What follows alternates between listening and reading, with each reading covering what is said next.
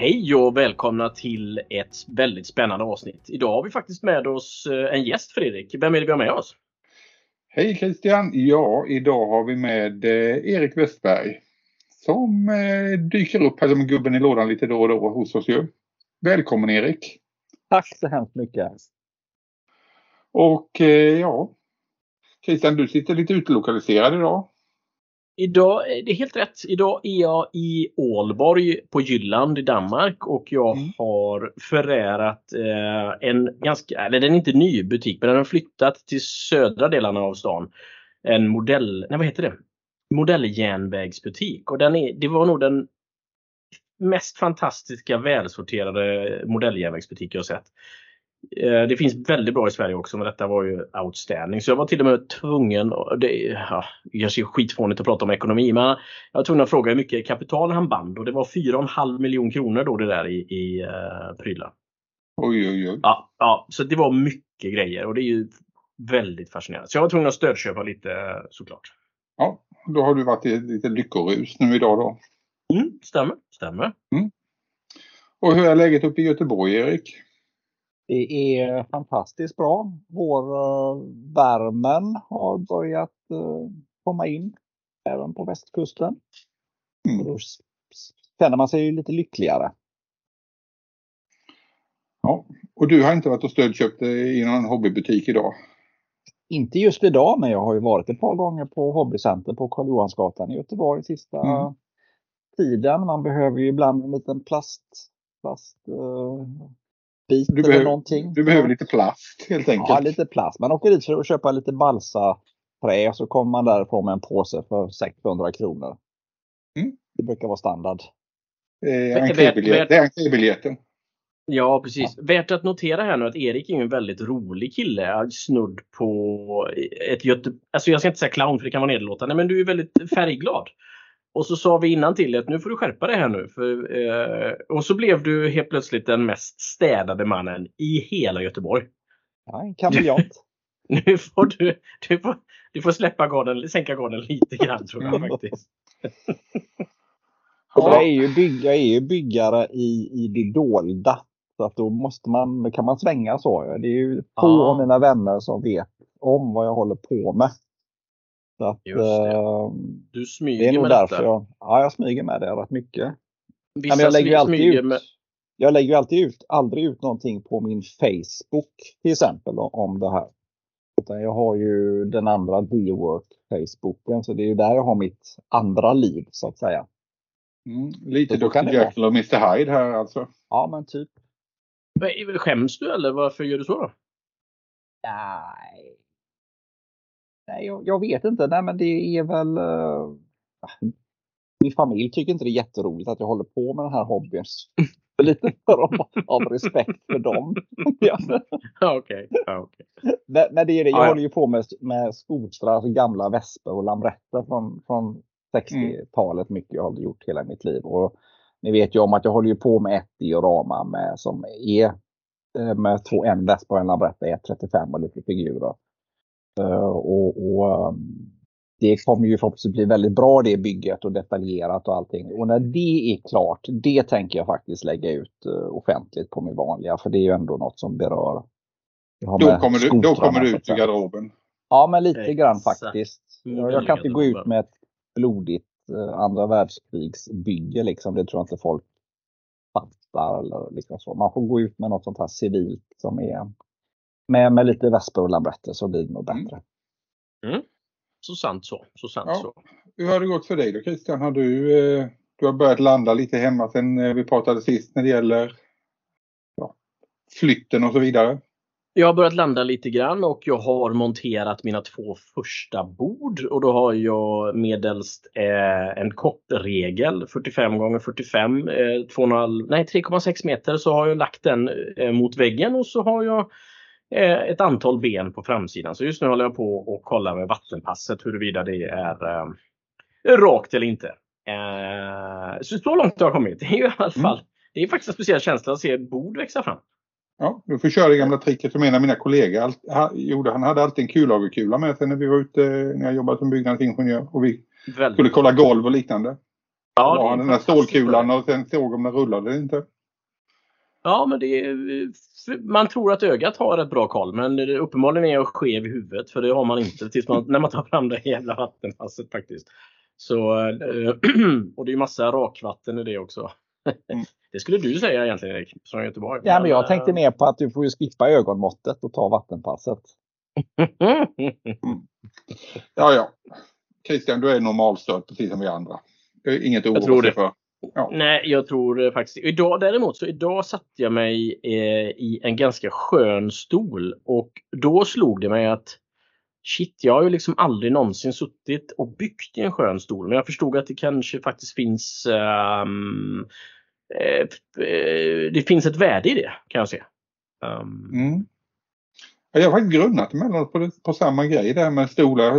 Alltså tittat lite på sådana här gamerstolar som, mm. Som man har när man sitter och spelar datorspel. Funderar på om det Just kan vara någonting. För vad sitter du nu då? Du sitter i en kontorsstol? Ish. Nu, nu sitter jag på en vanlig gammal kontorsstol utan eh, armstöd. Mm. Armstöd hade jag gärna haft faktiskt nu när du säger det. Det finns ja, det var, det billiga, billiga sådana här massagestolar man kan köpa på Blocket. Kostar mm. inte så mhm. mycket. Ja, jag funderade emellanåt på om man skulle ha en sån typ en stockestol eller något sånt där som, som man eh, bilar knäna på som var väldigt populära ergonomiska grejer. Jaha, en sån lite designmöbel nästan. Ja, det är väl, det är väl mest för att eh, man sitter och blir eh, vad ska jag säga, lite trött i ryggen av att mm. någonting, som, någonting då som eh, vad ska jag säga, tvingar en till att ha lite bättre hållning när man sitter och bygger. Ja. Men jag vet inte. Än för länge funkar få... med stolarna. Man vill inte få den här gamnacken liksom att man sitter som en... Uh, jag tänker att det också förkortar byggtiden just den kvällen. Att man känner sig trött i ögon, kropp och allt. Jag vet inte. Mm. Men uh, ja, det, det, var något som slog mig då i alla fall. Så det har jag inte investerat i än. Så jag får se vad det... Kanske ska ha en gung, gungstol som jag kan flytta fram och tillbaka. Jag vet inte. Ja. ja. vi får ta ett helt avsnitt om eh, ålderskrämpor och modellbygge. Precis. Gubbar, gubbar sitter och gnäller över sina krämpor. Det blir ungefär som en Monty Python-sketchen med de slutar med en, en skokartong på motorvägen. Ja, det är faktiskt sant. Och det, det, det, jag tänker att man har ju fingrar och man har ögon och de är man ju försiktig med. För skulle någon av dem ryka så är ju hobbyn svår att hantera. Uh, faktiskt. Mm. Så var rädda om era ögon och fingrar. Ja. Eh, hörni, dagens ämne, det vi skulle prata om idag, det är ju eh, faktiskt det här med figurer. Och eh, inte figurer i dioramaform. Du sitter ju Erik och bygger diorama, men som vi pratade om lite innan att figurer som ett komplement för att förhöja det här med, vad ska jag säga, förhöja känslan av en modell. Det är väl eh, lite vad vi ska försöka fördjupa oss i och spåna mm. runt. Precis. Det kan funka. Och tänker, tänker vi att, att, att det rör både mm, för hemmabruk så att säga eller är det äh, utställning, tävling eller? Om vi börjar med det här med tävling så om du ställer upp i, och det vet ju sen gammalt att ställer du upp i, med en, ett fordon till exempel i pan, någon pansarklass och har en figur där så kommer den mm. inte bedömas. Nej, just det. Men eh, samtidigt så förhöjer den ju modellen, den kan ju ha andra värden. Skulle man kunna ta det så långt och säga att den ändå har en viss inverkan i en bedömning? Alltså, alltså att det kan ge en positiv effekt då, även om man inte bedömer den eller även om man som domare mm. inte blir påverkad? Jag vet inte.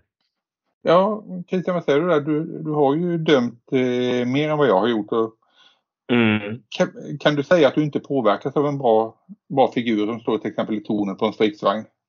Ja, men jag tror att det också att det, att det förstärker helhetsintrycket av att det här är en kompetent byggare eh, på något sätt.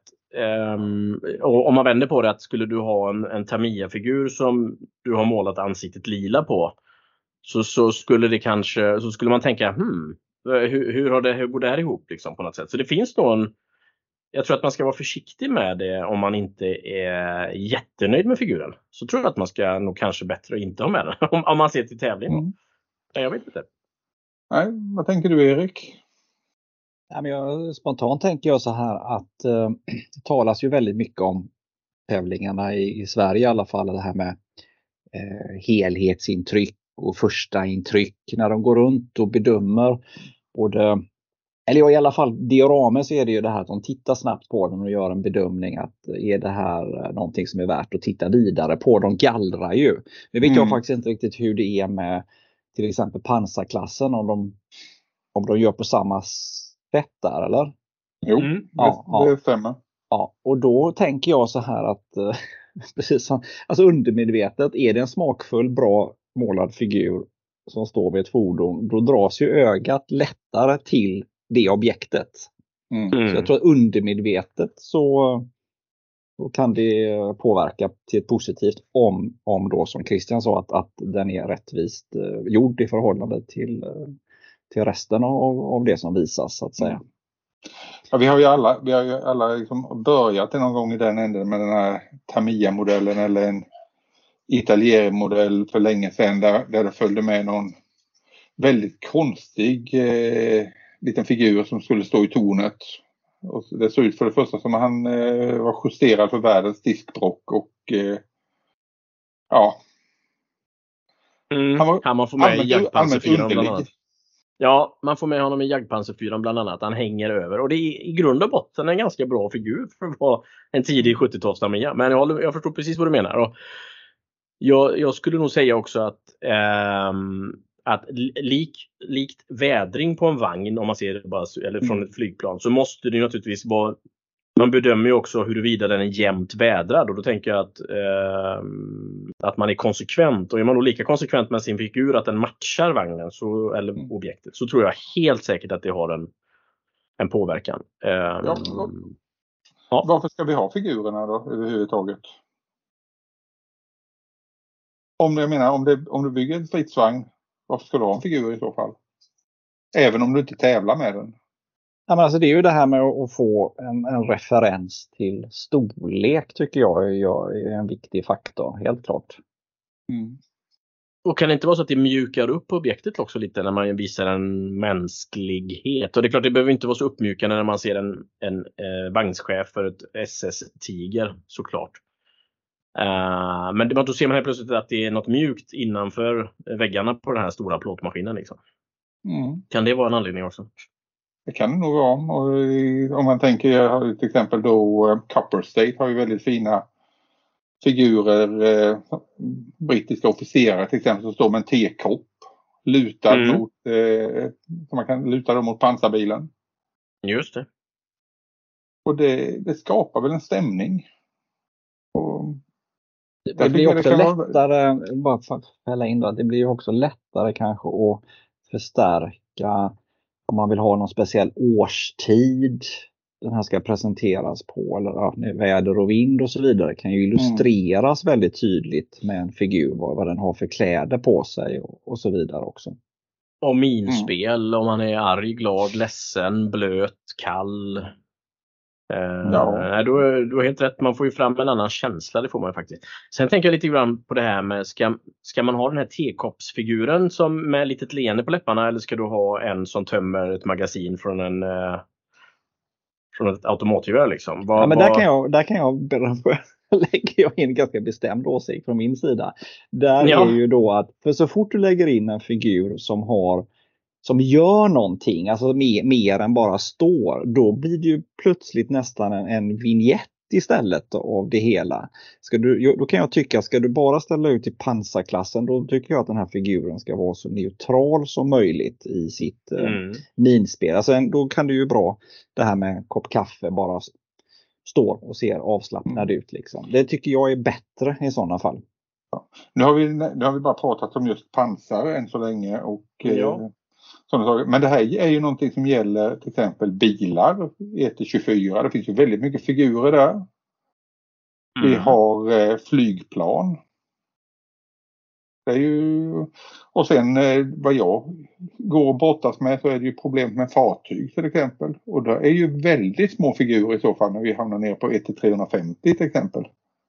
Så de är ju, ja, absolut. Det, är ju, det blir många, det är ju inte bara pansar vi pratar om här utan det är ju modeller rent generellt. Men jag kan nog ändå ge Erik, eh, ibland har ju Erik eh, rätt. Det är ju extremt sällan, men ibland händer det. Och, nej, men jag kan nog ändå ge tanken är på vignett kontra diorama. Som sagt att den här T-britten, då, då får man ju en vignettkänsla. Men är det tre figurer runt ett stridsfordon så känns det ju mer som att eh, det har hänt något, de gör något och de är på väg mot något. Liksom. Den mm. känslan.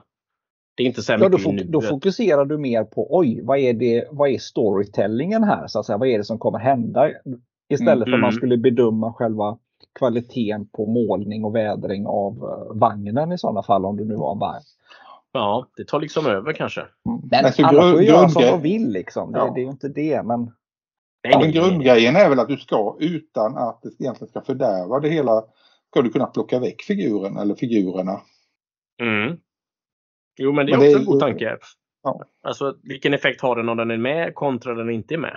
Eh, mm. Det skulle man nästan vilja testa på någon som är neutral eller på säga, någon, någon familje. Ja, inte dina familjemedlemmar Erik, de gillar ju inte modellbygge. Men, men, men, jag tänker ett, flyg, ett flygplan till exempel som står um, liksom på startbanan där. Det är ju jäkligt snyggt om det, om det hade stått en, en piloten står bredvid sitt plan. Alltså det, det blir mm. ju, I mina ögon så är det ju mm. pricken över i att det ser väldigt smakfullt ut kan jag tycka. Ja, eller om du har öppnat, tagit väck några plåtar runt motorn och det står en kille där, en mekaniker ja. på en stege. Absolut, Men, risken är ju eh, bara då att, att, att, man då tittar ju ögat på det och då vill det ju till att det är krisp så in i bänken. Alltså om du vill ha ögat ska dras dit så måste jag, har, jag har också upplevt det att det är faktiskt många som drar sig för att måla figurer. Alltså folk mm. kan vara jätteduktiga på att måla flygplan, båtar och fordon och så vidare. Men det är väldigt många skickliga byggare som inte har haft någon rutin på att måla figurer och då mm. avstår man hellre så att säga. Men du håll den tanken lite så återkommer vi till det här med att, eh, lite grundtips att måla figurer till, för de här prylarna. Eh, men ni kan ju hjälpa mig med ett litet dilemma. Det här med fartyg. Jag har ju van, för vana som ni vet att eh, bygga mina fartyg som helskrovsmodell och sätta dem på ett par plintar. Mm. Jag är ju inte som till exempel eh, Johan så där duktig på att göra hav. Än. Än. Ja, vi får se. Det där börjar innan. Nej men det, där känner jag en sån här sak att det blir väldigt eh, konstigt på något sätt att sätta figurer på någonting som står på ett par plintar. Ja, det blir onaturligt ja. kan jag tycka. Mm, ja, men det, för det blir ju lite ett museiföremålskänsla på något sätt. Så det blir ju inte det här. Nej, men det är en poäng faktiskt. Jag menar, ett 350, du har en figur som är 5 mm hög där. Mm. Så det är ju väldigt små grejer och du kan ju det enda syfte de figurerna har så vidare. Jag vet att det finns ett sätt till exempel som illustrerar hela den här kapitulationen, eh, den japanska kapitulationen ombord på Missouri. Eh, men annars så är det ju liksom bara att sätta små figurer ja, för att illustrera storleken. För det står någon och svabbar, det står någon på bryggan. Och... Men det är ju lite får... svårt där att ha, i och med att man vet att det är kanske 2-3 tusen man i besättningen så blir det kanske svårt att ha fyra figurer på eller två eller mm. en också. Ja. Uh... Nej, för där är väl också en skillnad om man sätter den i vatten tycker jag för då kan vi få, då får, får vi en kontext på det hela. Men mm, samma sak mm. gäller ju då till pansar och även flyg. För om du sätter, monterar flygplanet på en snygg träskiva och inte har en gräsmatta under. Är det helt lika okej okay att sätta en figur jämte då? Nej, inte i mitt tycke. Egentligen. Fast, fast det ska inte spela någon roll egentligen. Nej. Nej. Ja, för där står jag också inför sådana dilemma. Eh, jag har ju byggde en modell av eh, CSS Hunley, den här eh, ubåten, amerikanska ubåten från inbördeskriget. Och mm. den är 1-35 och det är ju egentligen först när man ställer en figur jämte som man fattar hur liten den är. Alltså hur liksom så här cramped den var. Ja, för annars kanske man tror att det är 1 72 liksom. Det är svårt att veta. Ja, vi tänker ju ubåtar som jättegrejer normalt sett. Mm. Men det här var ju någon eh, liten grej som var ungefär bara som ett, par, ett antal oljefat på rad i storlek. Det var inte ja. mycket väl. Och att då bara sätta en figur jämte eller nere på träplattan. Jag går och grunnar på om jag ska göra det eller inte. Men ibland, tänker, ibland ser man ju flygmaskiner och så har de satt dem på en sån här eh, lite blurry undersida. Som att den flyger förbi väldigt, väldigt fort. Mm. Det är ju sjukt häftigt och en cool effekt. Men sitter det alltid piloter i de flygmaskinerna? För annars så kanske det blir speciellt också. Nej, jag vet inte. Men det var det jag såg framför mig här nu. Att jag tycker effekten är skitcool. Mm. Det ser ut som att flygmaskinen är i luften liksom. Ja, men det här med som du säger att ha piloten i cockpiten. Det är väldigt sällan jag tycker man ser det. Mm. Och med tanke det- på hur eh, piloter har sett ut på alla flygbyggsatser i sen tidernas begynnelse att det har varit någonting väldigt konstigt. Eh, Det ser ut som en mumie som de har satt, satt i sittande ställning ungefär. Ja. Tänker du Ofta på Airfix 172-figurer nu från 70-talet? Ja, Fredrik? om de ens var 1-72 de där figurerna för de var ju Nej. väldigt underliga. De flesta låg väl nä- nästan nere på 1-90 i skala kändes det som. Alltså man jämför Ja. med en riktig 1-72 figur. Jag tänker att det är väl så att de tycker att de lägger så mycket tid i cockpit med sina fina coola eh, vad heter det, säkerhetsbälten och grejer. Då vill man inte ha en ful figur i vägen kanske. Jag vet inte. Nej, Men- men, men- det, finns men, ju, eh, det finns ju fina figurer där också att köpa. Men Mm. eh, det är kanske svårt att eh, alltså, ha dem sittande. Utan det kanske är som sagt att då hamnar de bredvid. Men som du Ja. säger, ska du, ha den, ska du ha den i flygande läge då måste du ju nästan ha någonting i den. Mm, mm. Likadant som du sa med bilar där också. Att, att, att en, en bil i rörelse går ju inte att ha utan att det sitter någon i. Liksom. Men, ehm, Jo då, nu kommer ju bilar. ja, just ja, det är ju en poäng. Det är faktiskt en poäng. Mm. Jag tror inte det funkar om man bygger gamla hot rods och grejer. Det finns alltid folk som konverterar gamla grejer till moderna. Ja, det är Så sant. Är det en, e- en eltrabant finns säkert. Det tror jag säkert också. Men där funderar jag på en annan grej också. Eh, när vi har bilar, där är till exempel eh, säga, Masterbox har ju mycket figurer 1-24 till att kunna sätta jämte bilar. Mm, just det. Både kvinnor och Och- män. Ja, och just när det gäller kvinnorna så brukar de vara rätt så lättklädda. Har vi Har ni, tänkt, har ni tänkt på det? Ja, men ren slump ja. Ja. Ja, det är märkligt det där faktiskt. De är inte han Och- åka till klädesbutiken innan. Ja, det är väl det att vi har lite eh, olika nivåer på vad som är okej gäller i olika delar av världen. Ja, och sen förutsätter de bara att det är ett varmt klimat de här bilarna, dioramarna ska förekomma i liksom. Mm. Det är inte Sverige i november. Nej. Det hade jag velat se en figur, någon som står och eh, försöker skrapa rutan där och svär över saker och ting i mitten på februari. Det är ju skitcoolt ja. Ja, det är faktiskt en rolig idé. Det var Det- faktiskt en rolig idé. Skrapa Ja. ruta. Jag, göra som min mor. Jag minns att hon hällde på kokhett vatten på, det här var 1984, på, på uh, våran folka, våran bubbla. Och det, det gör man ju bara en gång, det är misstaget. Ah, jag förstår vad som hände sen. Ja. Ja, ja, ja, det kan man ju testa. Men ja, det var en kul idé.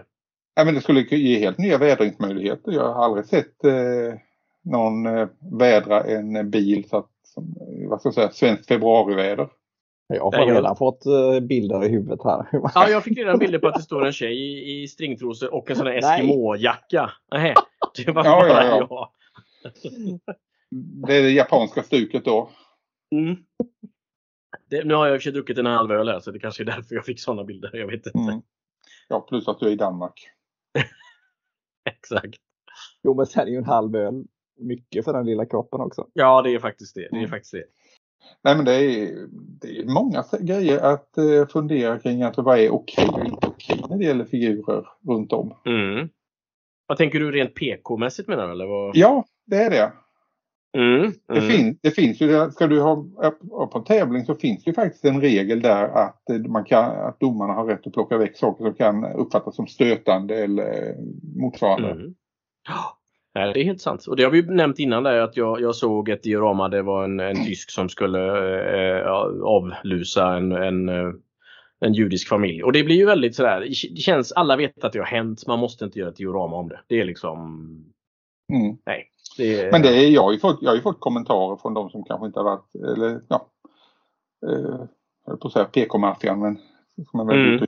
Men jag har fått kommentarer angående mina dioramer, mina maskinenkriger, att tjejerna är lite väl bystiga och så vidare. Men sen är ju frågan, vad finns det att tillgå på marknaden när det gäller figurer? Det är, det är, det är jättebegränsat med, med kvinnor. Alltså, jag har ju faktiskt börjat leta efter kvinnliga modeller. Alltså i modellform då. Ja, jag har börjat leta efter kvinnor tror du så säga. Ja.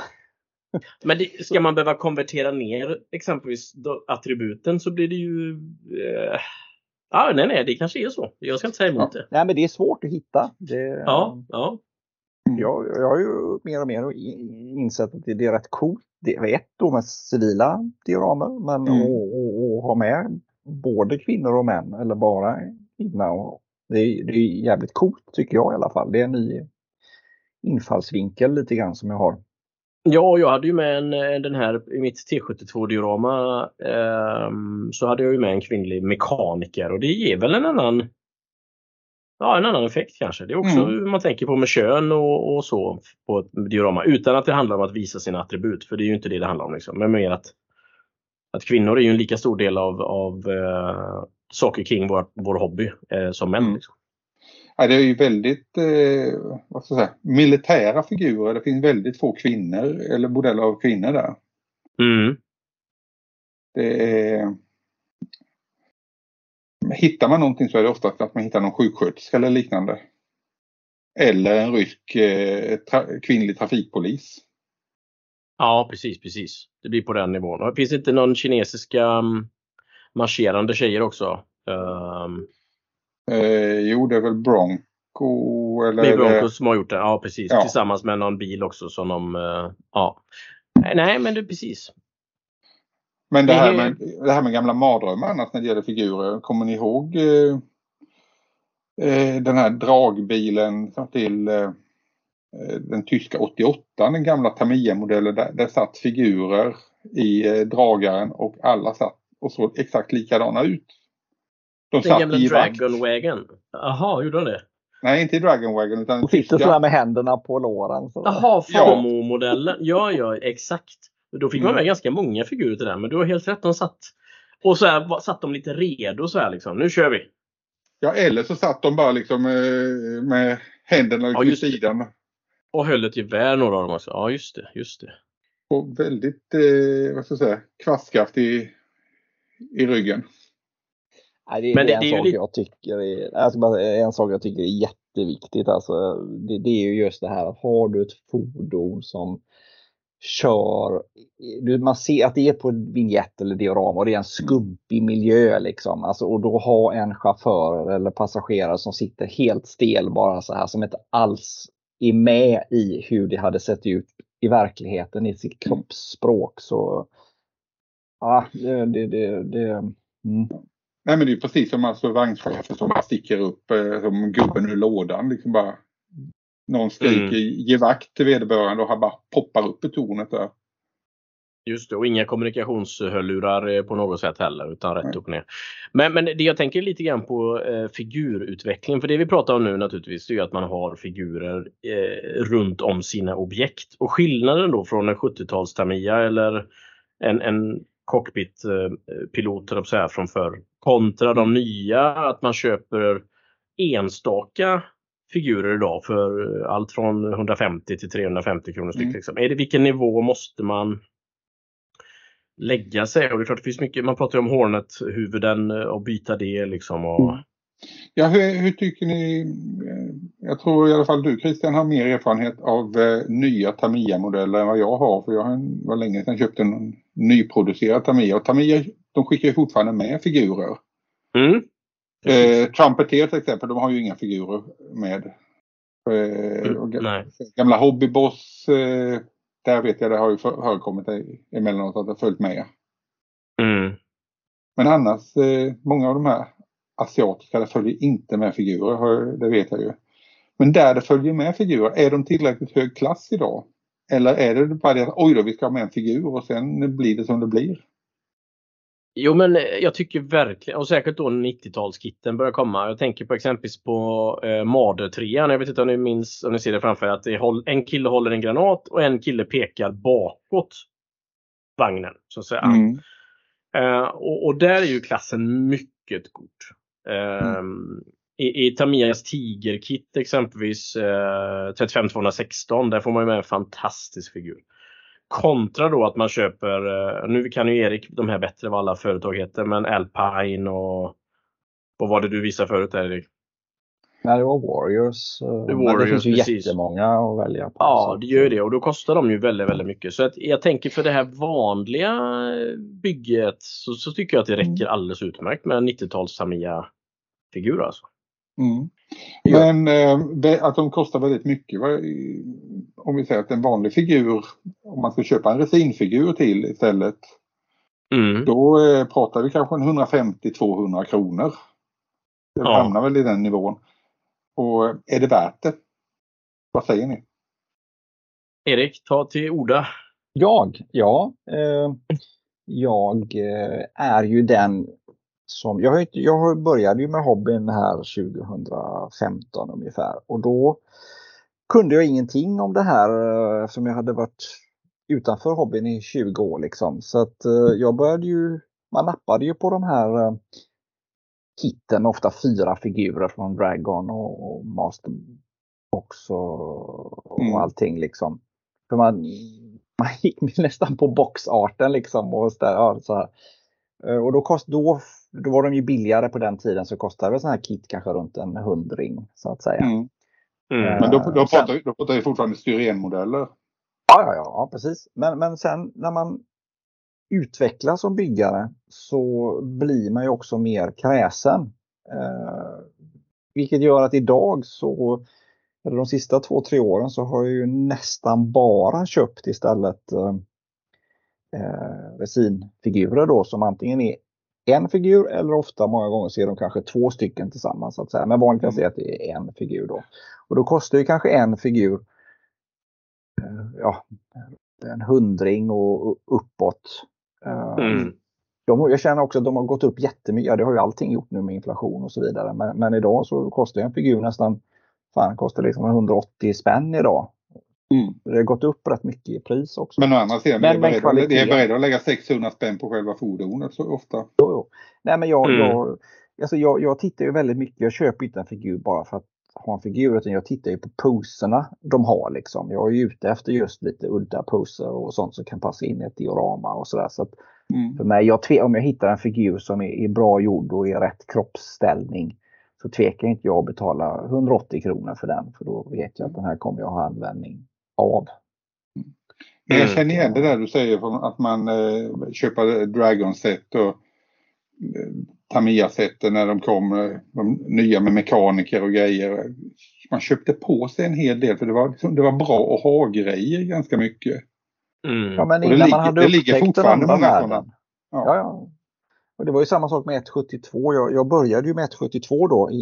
Mm. höll på med det ett år eller ett och ett halvt innan jag kom in på 1.35. Och du vet, jag köpte ju nästan alla 1.72 sådana här kit som fanns liksom bara för att ha. Och sen insåg man att 75% av dem var ju, ja, de höll ju inte måttet sen när man väl fick upp lite kvalitet. Så nu de sista åren så har jag ju bara köpt sådana här Svesta och, och Mm. andra ja, fi, finfigur så att säga. Men det, det går ju inte ens att använda många av de här gamla. Ja, för de Nej, det plast, var väl liksom. eh, polyeten också, mjukplast så du hade ju väl väldiga problem med att eh, konvertera dem och att eh, det var Jo, men det blir Ja. jättejobbigt med flash och, och Mm. sådana här saker. Men är det inte lite grann som att, um, säg att man är ny, nybörjare i modellhobbyn och så köper du lite enklare och billigare flygmaskiner eller enklare pansar och sen så växlar du upp och så till slut och så går du på Meng, Tacom eller, eller mer Kong. Och så är det väl lite med figurer också. Att då, jag tycker ju att det är värt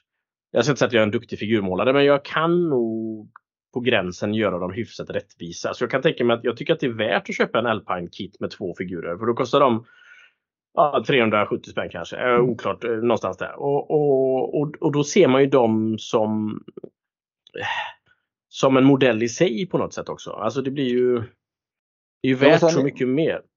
Mm. Jo, men sen är det också som vi säger då att om man ska ha en vignett med en, två eller tre figurer som ska mm. bedömas så är det ju jätteviktigt att de håller hög klass. Alltså inte bara målningsmässigt utan att det faktiskt mm. det blir ju, lätt, ju finare de är kvalitetsmässigt ju lättare blir de att måla också. Det är ju det som är grejen.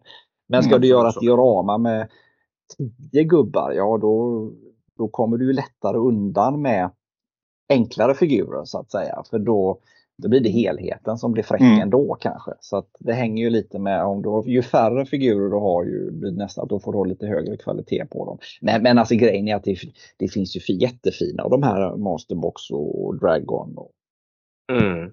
Men det kan, ju vara, det kan ju vara det också att eh, man bygger en modell och sen ska man ta lite bra bilder på den och då vill man ha en figur som referens. Har man då kanske till exempel eh, vad ska jag säga, tyska pansarbefälhavare och liknande saker. Och mm. Då kan man ju återanvända dem i flera olika modeller vid fototillfället. Mm. För det är ju Absolut. som sagt, i och med att vi vet att uniformerna förändrades. En, en befälhavare från 39 var ju inte klädd likadant som en från 44. Det var ju helt olika uniformer. Och, så det, man kan ju skapa en liten känsla där också. Mm, och mm. jag har för mig, jag har sett vid något tillfälle någon som har fotat liksom det är samma figur som förekommer liksom i modell efter modell efter modell. Mm. Man har liksom bara flyttat och, över den. Och då, och då tänker jag lite på det här. När, ibland när man ser vissa saker så känner man så här, oj det där känns gjort. Och då, då tänker jag exempelvis på i och med att som vi, vi pratade om att man köpte på sig massa Tamiya-kit med 4, 5, 6 figurer. Och det fanns ju inte så vansinnigt många. Så alla har ju köpt dem. Liksom. Alla har ju sett dem och klämt på dem. Och då tänker jag exempelvis på den här Eh, i sättet som kan ryssar som kan rida på en, en, en rysk stridsvagn. Liksom, de här. Mm. Det är en kille som håller i en PPSC H43 och så har han en jättestor kappa på sig exempelvis. Och, och, när jag ser ett diorama med alla de här, för de är ganska många, om det är 8, 9, 10, 12 stycken, jag vet inte. Mm. Då, då, känner man lite så här, det känns lite gjort. Uh, och det kan nog påverka mig, men det är ju bara jag som person som känner mig kanske lite sån. Um, Nej, jag, vet inte om jag, jag känner med. igen dig. Ja, men det var det, jag har ju råkat ut för det själv. Jag är liksom då i, när man började köpa figurer, även sådana här lite finare figurer, så köpte man de här som har funnits många år på marknaden och så målar man mm. hade. Och sen mm. så fick man kommentarer just som, ja, det där har man ju sett så många gånger så att, uh, ja, man fattade att, jaha, men du, det hade ju inte, poletten hade inte trillat ner hos mig själv då. Nej. Så för, för mig var ju detta nytt. Alltså, det var folk som varit med i 20 år så de bara, ja ja, där var en till. Jätten det är klart man ska kunna bygga det man, man ska bygga det man vill utan att känna ja. känslan att någon har sett det innan naturligtvis. Men, men eh, jag kan i alla fall känna så. Det blir lite mm. förmätet nästan. Liksom. Ja men nackdelen är ju som sagt att eh, använder du några, vad ska jag säga, riktiga stockfigurer som förekommer överallt. Då börjar mm. folk jämföra, liksom, jaha du har målat den så. Men då ja, har vi sett den på det här sättet också. Det... Ja men lite så men, att det plötsligt en norm liksom att så här ska men det. Men det är just därför jag flika in då. Det är ju där det här roliga kommer in då om man då byter till ett hånet huvud. Mm. Och så kanske man vågar sig på att byta ut en arm så det blir en annan pose. Alltså den, mm. två benen och en arm är original. När du byter ut huvudet och du byter ut en arm eller skär om så du, du, du ändrar mm. vinkel på armen. Plötsligt har det ju faktiskt blivit en ny figur som ingen annan har. Så med väldigt mm. enkla medel kan du mm. faktiskt Ja, ja horn, hornet, hornet är ju ett fabrikat som har hängt med sedan eh, Jesus gick i kortbyxor ungefär. De, eh, jag tänker tillbaka på alla gamla military modeling som man, eh, som man läste på 90-talet mm. och så vidare. Det var ju alltid eh, bytte ut huvuden till Hornet-huvuden. Ja. Och eh, de gör ju väldigt mycket de här. För det, för det första så är det ju ansiktsuttryck. Och eh, för de här, vad ska jag säga, basic Tamiya och Dragon, de har inte mycket ansiktsuttryck utan de, de verkar likgiltiga till det mesta. De ser ut ungefär som, jaha, en, ännu en dag på jobbet. Måndag morgon som vi har pratat Måndag om. morgon ja. Innan kaffet. ja exakt. Nej men de är ju väl värda tiden och kraften man lägger ner och byter ut som du säger Erik. Och, och, och, den lilla enkla detaljen gör ju att hela figuren poppar. Ja och du kan För... byta ut vapnet kanske då om den um, mm. ha ett vapen i original. Så idag finns det ju jättemycket billigt också att köpa löslösa vapen så att säga, eller sats med, med vapen och så vidare. Och så byta ut från ett gevär till en ja. maskingevär eller vad som helst. Eller en, en rysk, ett ryskt maskingevär till exempel istället. Så har du ju faktiskt gjort jättemycket med figuren. Mm. Hornet, de gör bara GT35 eller eh, hur är det? Ja, jag har inte sett något annat. Jag har bara sett ett 35 men jag har inte sökt efter deras huvuden. Mm. Har inte Förlinden gjort ett 1-16 eh, kit eller? Med lite ansikten och händer och... Jo, men det är ju, det var ju Ferlinden på den tiden och Ferlindens händer det var ju en historia för sig. De mhm. figurerna. Mm. Det var, de var inte bra när det gällde händerna. Det var ofta stora, stora paddlar. Ja, ah, okej, okay, okej. Okay. Jag har ju händer i skala 1 16 så att jag kanske kan vara modell då nästa gång. Uh. Mm.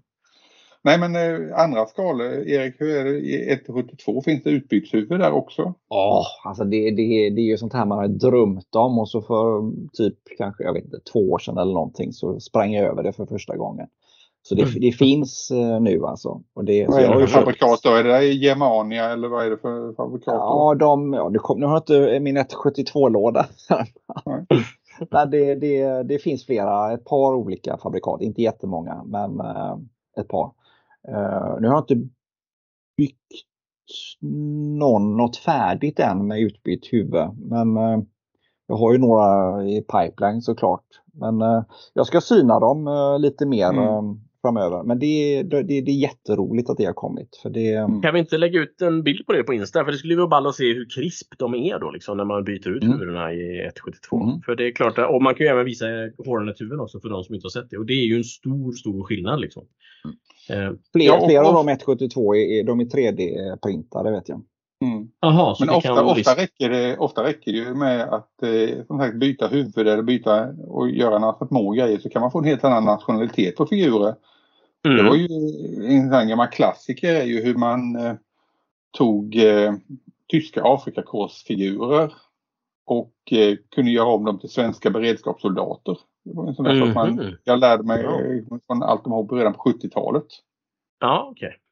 Då var det liksom att göra om och eh, ja, fixa en båtmössa på dem istället. Och, eh, väck med lite olika epauletter och grejer. Sen helt plötsligt har du modell 39, uniform modell 39. Just det. Jag tänker att du, även när man gjorde utlandstjänst i, i Kongo eller i Cypern eller så, så såg man också lite ut sån faktiskt. Så med kortbyxor och grejer. Då. Ja, mm. ja, kul. Ja, men det fanns ju även då eh, eh, Afrikakorsfigurer med långbyxor. Ja, ja, ja, ja. ja. ja. Så, det, är ganska, det är ju lätt på det sättet att ta en figur och kanske då ändra nationalitet. Mm. Eh, bakdatera till exempel att eh, eh, ny hjälm så kan man simulera till exempel en fransman från första världskriget eh, och lite annan färg på uniformen. Alltså de hade ju sina stora rockar både första och andra världskriget. Det, det är ju vapen som, skil, som skiljer. Man byter ut automatkabinen mot ett gammalt lebelgevär eller något i den stilen. Mm. Eh, ryssar behöver man ju knappt göra någonting för de har såna stora jäkla gevär i bägge krigen nästan på. Alltså det går ja. att göra en hel del där. Men eh, ja, vilken nivå ska vi lägga oss på då när det gäller att eh, vad, vad, krävs för ett sånt här modellbygge? För det här är ju, vi ska ju inte tävla i figurklassen precis. Det är ju inte, det är inte den nivån eh, av målande. No, där känner jag liksom att... Hur hanterar du det Christian? Nej men att, att jag är som sagt ingen eh, superb figurmålare om man jämför med eliten på något sätt. Så, så, men jag tänker att om man gör det good enough eh, alltid tänker i matta toner och du håller det ganska eh, okryddat så att säga och, och, och, och, lite lågmält så tänker jag att den alltid kommer undan. Men det är när man börjar ge sig på saker man inte hanterar.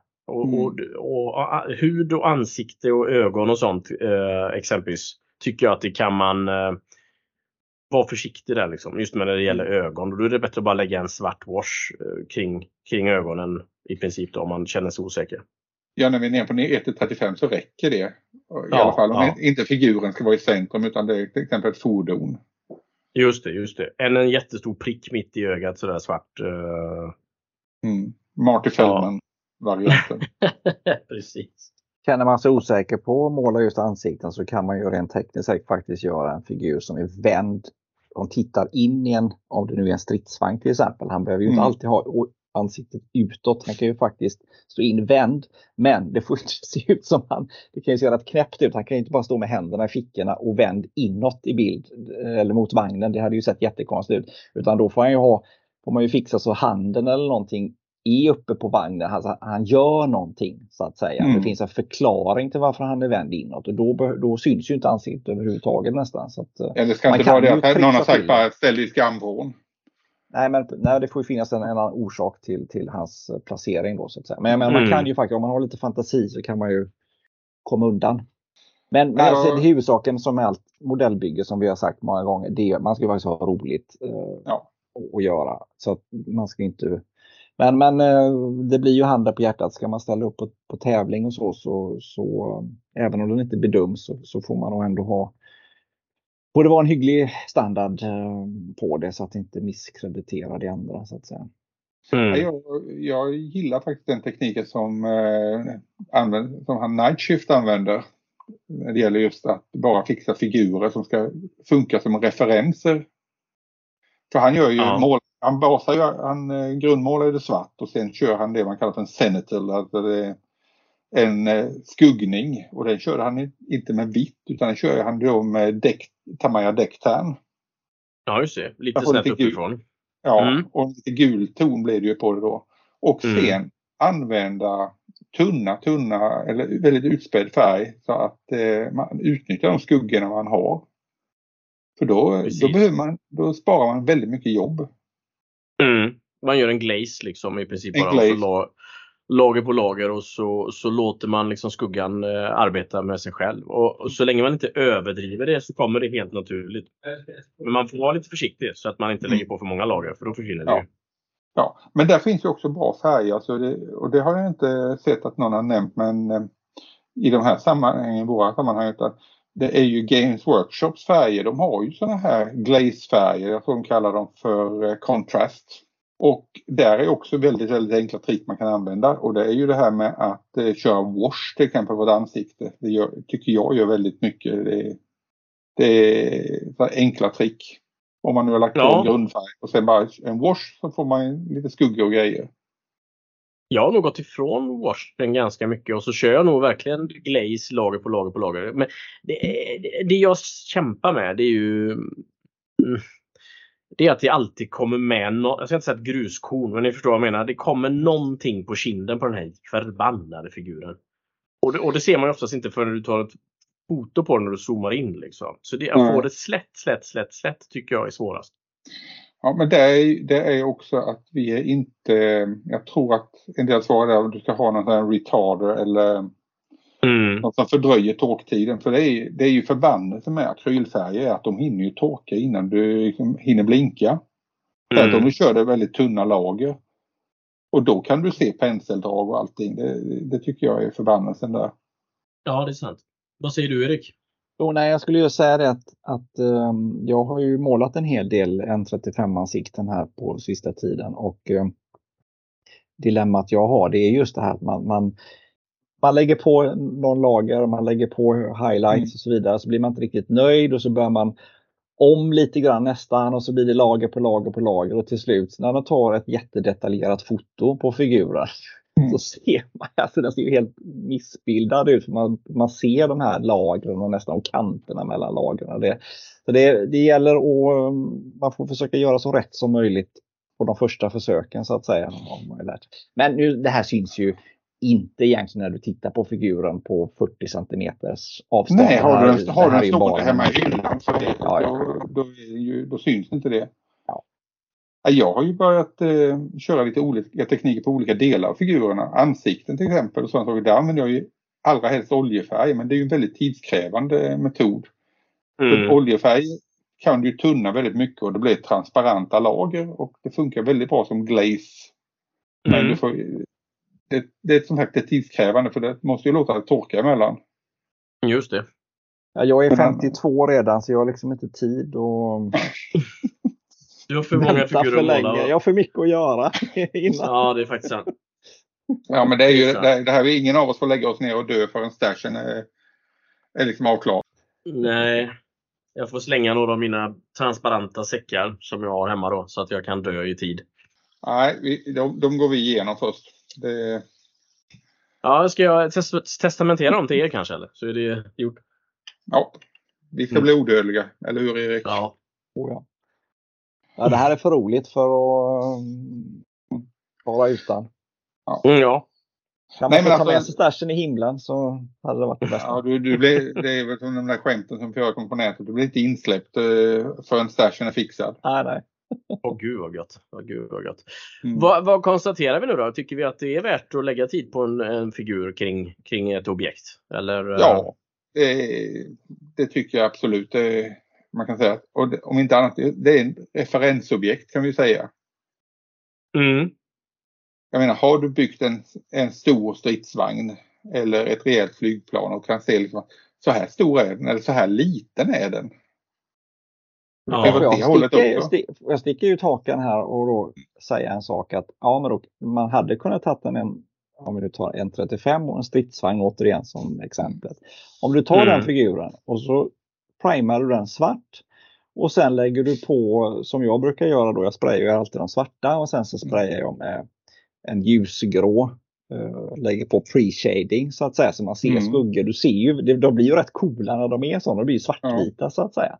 Mm. Då hade du egentligen kunnat ställt, lika gärna ställt en sån figur bredvid. Hur hade det mm. funkat? Ja, det, du, skulle kunna driva det ännu, driva det ännu längre och bara ta en, eh, en svart silhuett, tvådimensionell silhuett och ställa jämte. Ja, ja skjut... Ja, skjut. ja. Jo, det är ju en poäng faktiskt. Alltså det finns ju... Om, om man vill påvisa skalan och storleken så är det ju en sak. Då kan man ju göra så. Mm. Det kan funka om du bara har en träplatta utan någon som helst landskap i botten. Men så fort du får dit ett landskap då ser det, då ser det som sagt ut som mm. eh, du är på skjutbanan. Mm. Nej, det var en dålig idé Erik. Den tycker jag inte. Ja, vad bra. Men jag ville ju bara kolla. Stresstesta ja. er lite här. Ja, vad bra. Ja. Vad bra. Nej, men eh, Erik, du som har ganska, samlat på dig, vad är bästa fabrikaten då? Om vi nu Oj, vill ge oss in här, om vi tar och eh, håller oss till 35, vad är favoriterna? Ja, nu, den frågan var jag faktiskt inte beredd på. Nej. Men jag har ju som sagt var min låda här som är, den är lite mindre än en banankartong och i den har jag, jag vet inte här, det är väl säkert 70 kit med, mm. med sådana här figurer. Det här, är, det här är väl två tredjedelar av dem vi har. Nej, jag, kan väl säga, bara... jag kan väl säga det att när det gäller eh, injektionsgjutna styrenfigurer så tycker jag att Masterbox är, tillhör de absolut bästa. De, för de har påser på sina figurer som är väldigt eh, udda och användbara. Jag vet inte om ni håller med mig eller inte. De är annorlunda men jag tycker att Masterbox, eh, nu får ni hata mig här då, men jag tycker att de är lite för korta och lite för stora huvuden. Jag tycker att de kan, inte alla såklart, men vissa kit kan vara lite eh, feldimensionerade. Men mm. det är kanske mina sneda ögon som tycker det. Jag vet inte. Har du några andra favoriter när det gäller injektionsgjutna Christian? Um, alltså Dragons second generation, de var populära i slutet 90, början av 2000-talet. De, de är ju jäkligt bra, det måste jag ju säga att de är. Men, men Alpine-figurer, att måla en snygg Alpine-figur är ju helt mm. outstanding. Det, det, det förändrar ju allting tycker jag. Men då är, då, är du, inne, då, är du inne på, då är du inne på resin då? På resin, precis. Ja. ja. Och när vi är tillbaka på injektionsljudet och 90-tal. Då tänker jag, då kom ju Tamiya, men de såg ut lite, de var ju, de hade ju hake av stål alla figurer. Det var ju lite nästan Max Headroom. För oss som kommer ja, ihåg. Ja, ja, känns som att, att huvuden är den springande punkten på något sätt. För att jag tänker på när Trumpeter släppte sina exempelvis amerikanska eh, i 2003 krigsfarbröder som fick betalt eh, på här istället. Ja, det, det, var ju fantastiska kit men det är återigen ansikten. Eh, Erik, huvuden, väldigt... huvuden, är, huvuden är svåra att fixa Ja, de är faktiskt det. Ja. Erik ser sugen ut och, och berätta här ja. om sina favoritmärken. Nu, går, nu går vi över på resinet här då. Jag rotar i min låda. Eh, ja, men det är ju så här att eh, nu, nu, nu vet jag, jag har ju väldigt många fabrikat men det är ju faktiskt inte alla som man har byggt ihop och målat. Men några som jag har byggt ihop och målat och som jag kan liksom gå i god för kvalitetsmässigt det är ju Royal Model till exempel. Mm. Eh, Mm. italienskt märke. Jag har gjort ett par figurer, de tycker jag är jättefina. Royal Eh. Model har inte de en del också när det gäller första världskriget och liknande? De har lite andra...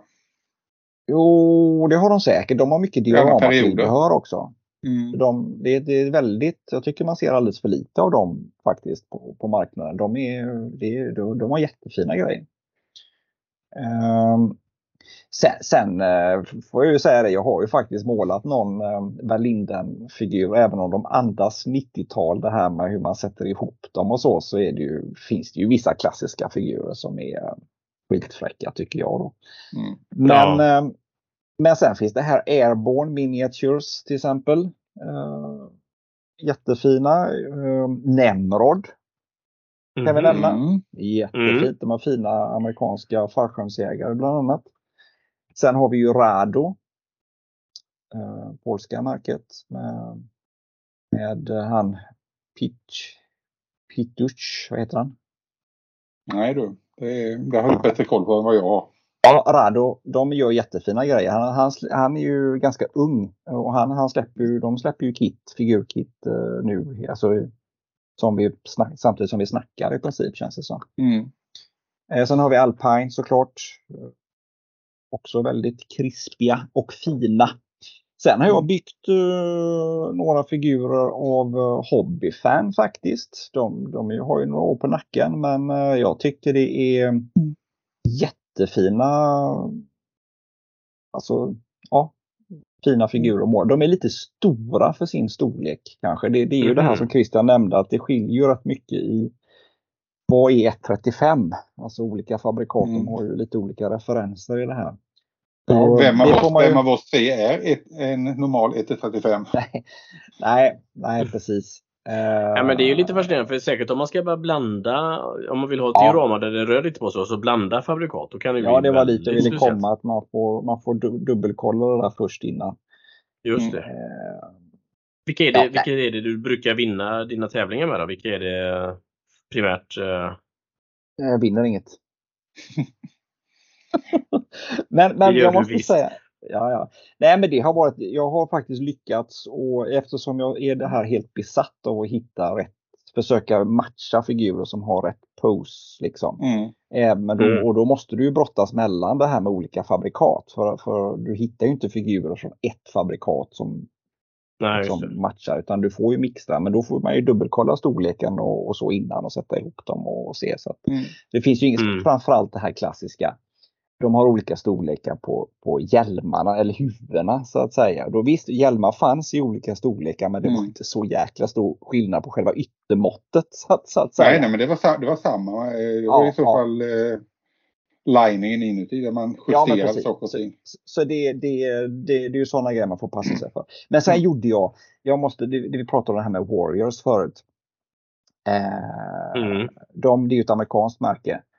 Eh, och eh, jag gjorde ju en, de har jättefina figurkit. Eh, dels enskilda figurer men även kit Ja. som är på två eller tre figurer som var väldigt prisvärda då när jag köpte dem.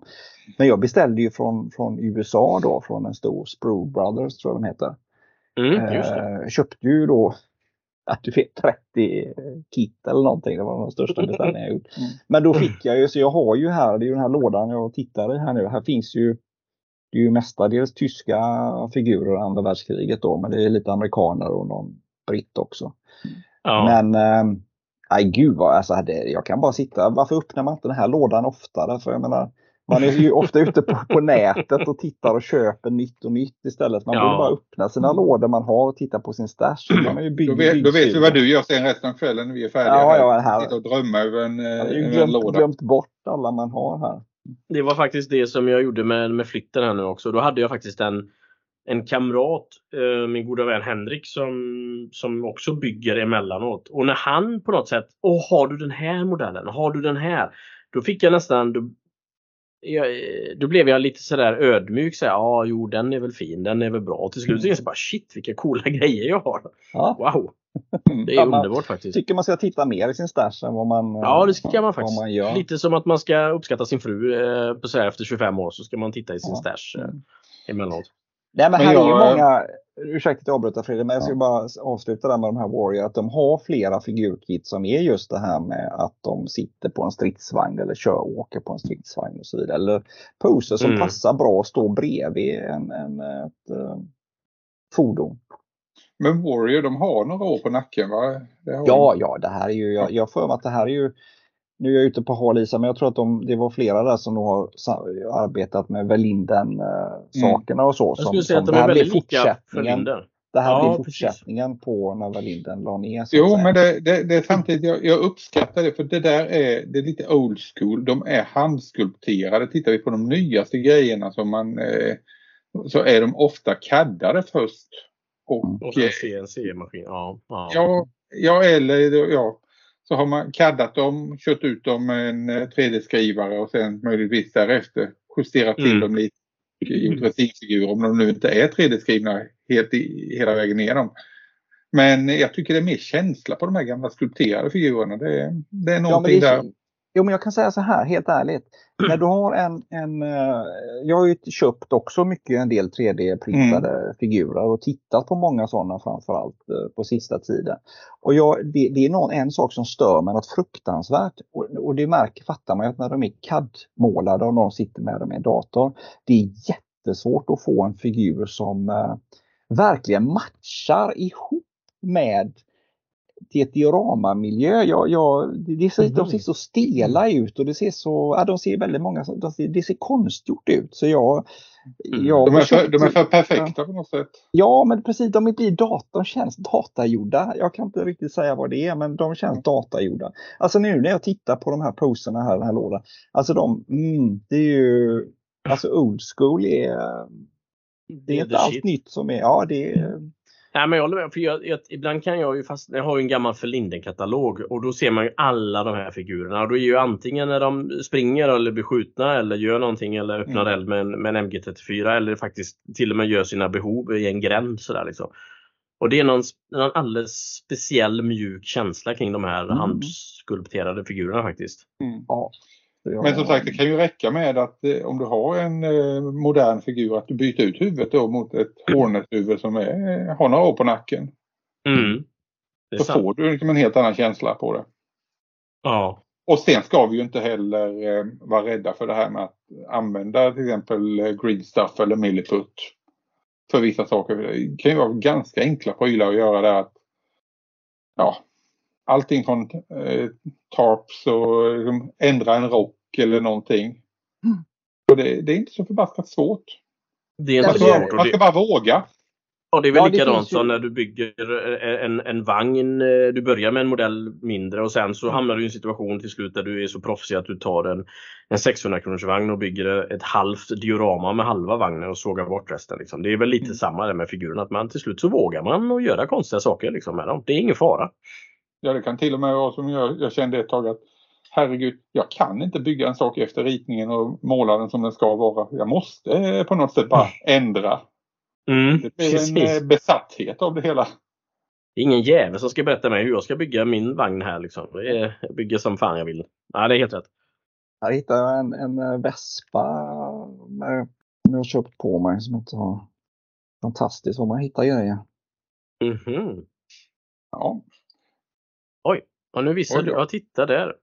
Ja. MK35. Med både förare och passagerare. Ja fast det är inte ett, det är, det är MK35, det är märket mm. som heter det. Men den, det, ja. jag har tittat på den här förut och den, den, är, den, känns, den är alldeles för lite för att vara en 35. För jag har jämfört mm. den med, med de här eh, andra jag har. Uh, en 35 skotrarna och den här är alldeles för liten. Det, mm. det, apropå det här med skador, den är, den är snarare mer än, än 88 känns det som. Det står inte vad det är för skala, det är jättekonstigt. Nej, nej, men det får du väl ta och mäta på en riktig vespa. Och, du har ju referenser. Ja, precis.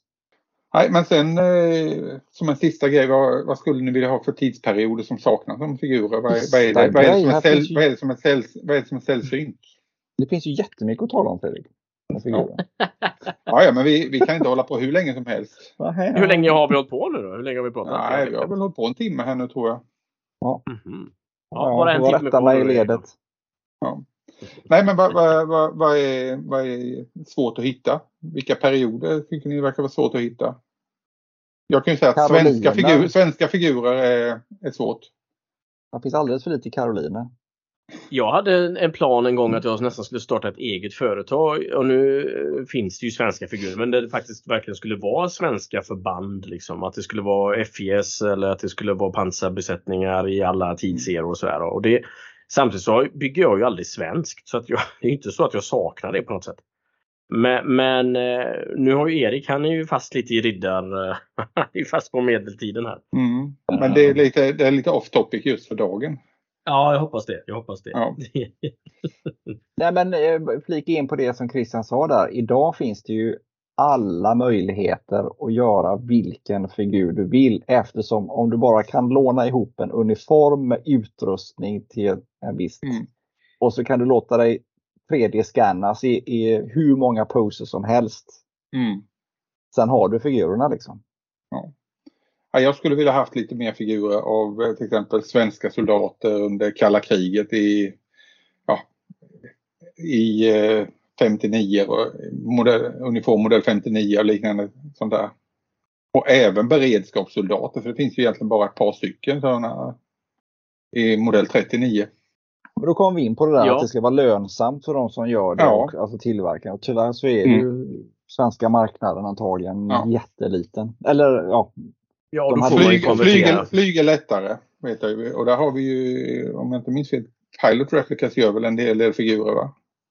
Det har man ju hört talas om det namnet som mm. man har scrollat i ja. figurlistorna på webbshopparna. Ja, nu, nu bara sitter jag och killgissar här men ja, det går i och med att jag inte håller på med så mycket med flyg. Nej men eh, som sagt, önske, för mig hade det varit önskemålet mer svenskt, mer mellankrigstid och sådana där. Men det skulle som ni säger vara lönsamt. Ja, men och gärna åt det mer romantiska hållet också. Som sagt, att jag har ju inget behov av en, en, en, en, en svensk soldat med en kompis M45 som står och skriker halt eller skjuter skarpt. Utan snarare mer att det är, kan vara lite uh, roliga situationer och sådär. Jag har ju ja, bland annat han, får väl göra som vi, han får väl göra som vi alla gjorde där. Så fort han fick chansen, sover. Precis, massa sovande soldater. Ja, jag har ju ett diorama på gång. Ja. I handen.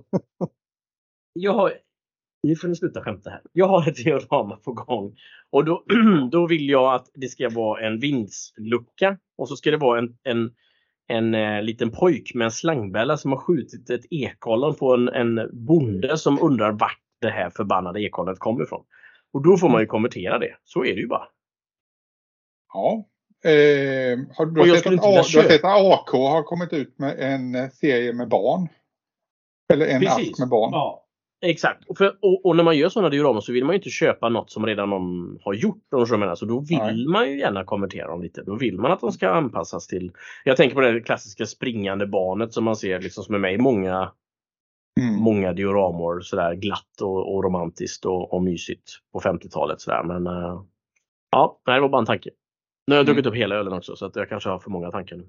Nej, men det är ju så här att om det kommer ett, när det kommer ett nytt kit, om du då är snabb och bygger ett mm. diorama med de figurerna, så du är nästan en bland de första som, mm. som mm. använder en sån figur, då är det ju helt okej. Okay. Ja. Då, var du, då var du först. Mm. ja, så det är, lite, det, är lite den känslan. Det får inte vara gjort. Nej, nej, men, det, nej. nej men det är ju som de här eh, Per-Olof Lund, eh, han har ju en del klassiska civila mm. figurer, pojkar och sånt. Och de mm. har ju dykt upp nu när man har scrollat och letat efter civila figurer. Men, men jag, jag kan inte förmå mig att beställa, köpa den där pojken som håller i um, den här ja, påsen. K-paketet ja. ja men precis. Den, den har han ju mm. ändå konverterat. Det är, ju, det är ju inte en korv egentligen som, som uh, trillar. Men nej, jag, jag, jag, jag, skulle vilja ha den men jag känner nej jag, jag kan inte köpa den för skulle jag ha den i ett bygge, alla skulle tänka på Per-Olof Lund liksom. Så han, han har ju ah, dödat ah. den. Mm. för mig i alla fall då. Ja, nej, men det är en god poäng faktiskt. Det är verkligen mm. så.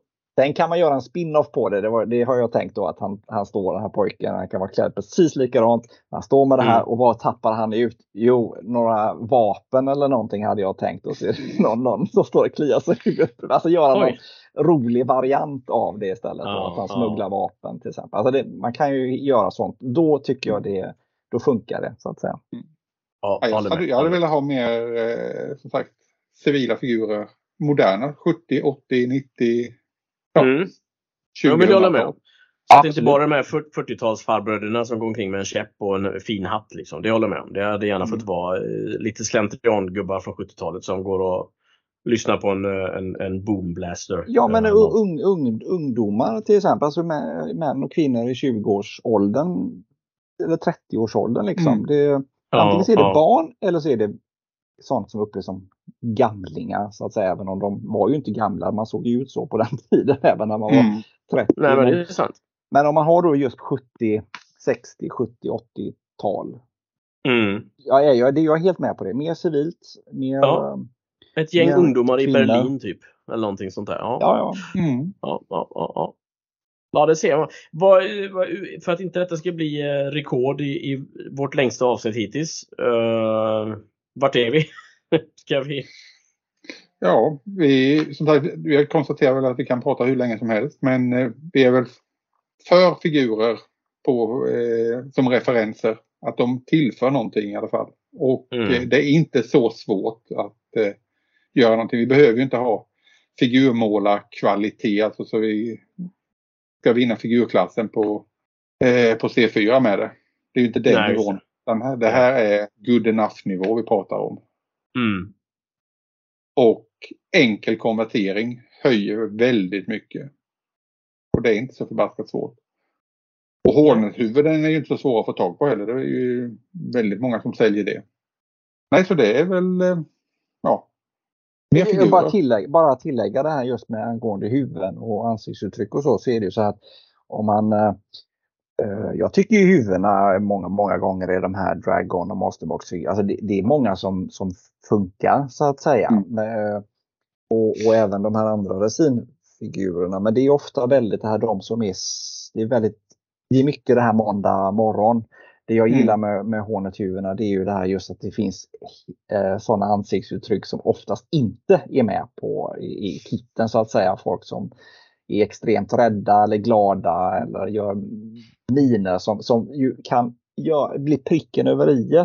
Mm. Snarare fredag eftermiddag än måndag morgon. Ja, men alltså. precis. Nu, nu talar vi ju egentligen mer om vignetter och dioraman så att mm. säga, mer, mer än just det här eh, som, som var ämnet idag. Men, men mm. jag vill verkligen uh, pusha för det här med, med Hornet-huven. Eh, och de, de har ju många som är skalliga också. Alltså de, de, de, har ju har gjort, testat nu ett par gånger och gjort, man gör eget hår på dem. Mm.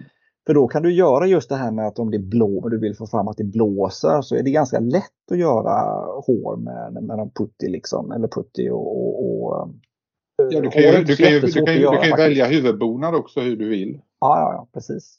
Det är ju inga problem. Eh, det man ska tänka på, eh, erfaren, som jag har erfarenhet av, det är ju att tänka på vinkeln som man sätter huvudet i så att han inte ser ut som han är stelopererad i nacken. Mm, mm. Det, det, det, kan vara, det kan vara den enda lilla krångliga grejen att tänka på. Hur sätter jag huvudet? Det ska inte vara någon Frankenstein-figur som, som man sätter ihop. Ja, men vad säger ni? Har vi eh, diskuterat det här ämnet tillräckligt för dagen? För dagen kanske ja. Ja. Men vi är ju inte klara. Nej, det är vi absolut Vi är aldrig klara. Nej, men vi är absolut vi, klara. Vi är, tre, vi, är tre, vi är tre gubbar som kan hålla på och köta hur länge som helst om det här. I 50-årsåldern. Ja. ja. Det är helt sant. Det är helt sant. Men nu mm. får vi vara nöjda för idag, våra vänner. Och tusen tack för att mm. ni lyssnade på oss. Och eh, tack Erik för att du uh, förärade oss med ett, uh, ett besök. Uh, ja, men det är trevligt. jättetrevligt att, att vara med. Mm. Vi tycker att det är hyfsat trevligt att ha med dig. Så att, ja, Christians attityder får vi skylla på den där ölen, den danska ölen han har dragit i, han har dragit i sig. Ja. Nåväl, eh, då får jag väl vara magister i klassen och säga liksom rättning i ledet. Och eh, ha det gött, bygg på. Ha det gott. Eh, tack mm. för idag. Mm. Hej med er. Hej. Hej.